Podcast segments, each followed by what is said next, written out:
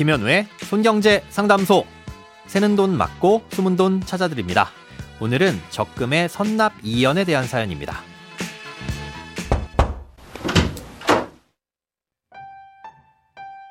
안녕하세요. 적금을 알아보다가 적금을 예금처럼 활용할 수 있다는 영상을 보게 되었습니다. 한 푼이라도 이자를 더 받을 수 있다는 희망에 관련 검색을 해보았는데요.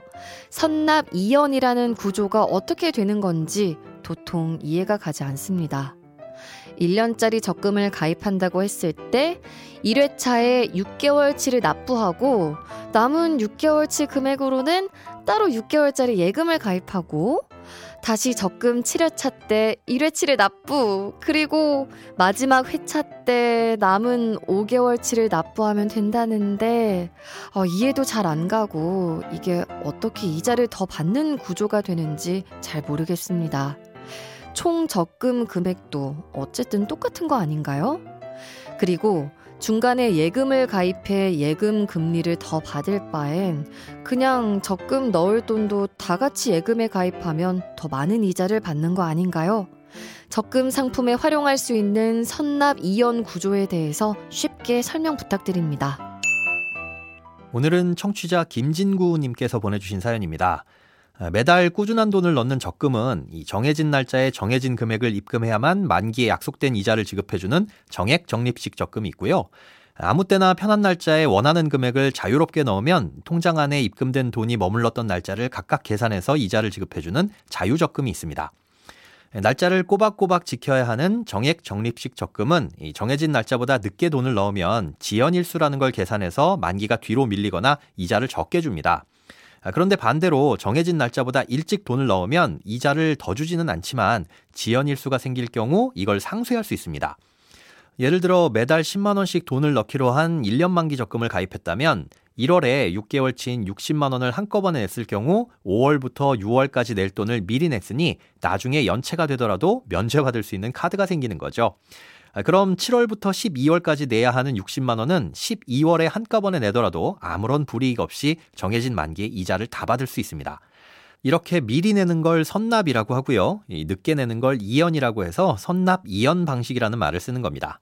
아, 그럼 이런 방식으로 어떻게 이자를 더 받을 수 있느냐? 아, 이것 자체로는 이자를 더 받을 수는 없고요. 예금과 병행해야 되는데요. 1년 만기 예금을 가입하려고 봤더니 마땅히 높은 금리를 주는 예금 상품이 없을 때 이 선납 이연 방식을 활용해서 적금을 같이 가입하는 겁니다. 아, 예를 들어 예금 금리는 연 3%고 적금은 연 5%로 적금 금리가 높다고 해도 실제로 같은 돈을 넣었을 때 받는 이자는 예금이 많습니다. 아, 이건 9월 25일 친절한 경제 시간에도 자세히 설명드린 적이 있습니다. 그럼 예금해 놓고 이자를 받는 게 맞겠지만 뭔가 조금 아쉽죠. 음, 그래서 적금도 가입하고 예금도 가입하는 겁니다.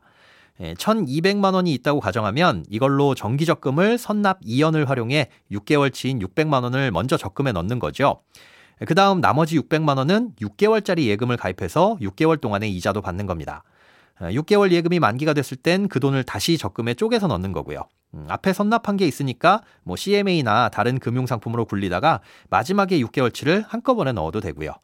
아, 이렇게 하면 5%짜리 적금의 이자도 다 받을 수 있고 또 중간에 목돈을 굴려서 약간의 이자를 더 받을 수도 있는 겁니다. 따져보면 그냥 1년 만기 적금을 가입하거나 예금에 묻어놓는 것보다는 조금 더 많은 이자를 받을 수 있습니다. 원래 적금은 목돈을 모으기 위한 상품이지만 이렇게 목돈을 굴리는 용도로 활용을 하는 거죠. 예, 분명 이자를 더 많이 받을 수 있는 방법이긴 한데 이 듣는 분들에 따라선 복잡하고 번거롭다고 생각하시는 분들도 계실 겁니다.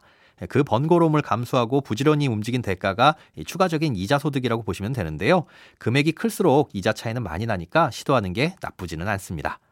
예, 선납이연으로 적금을 가입하고 중간에 6개월치 금액을 굴리는 방법도 꼭 예금일 필요는 없으니까요. 만기가 적당히 남은 채권이나 CMA도 활용해 보시는 건 좋을 것 같습니다.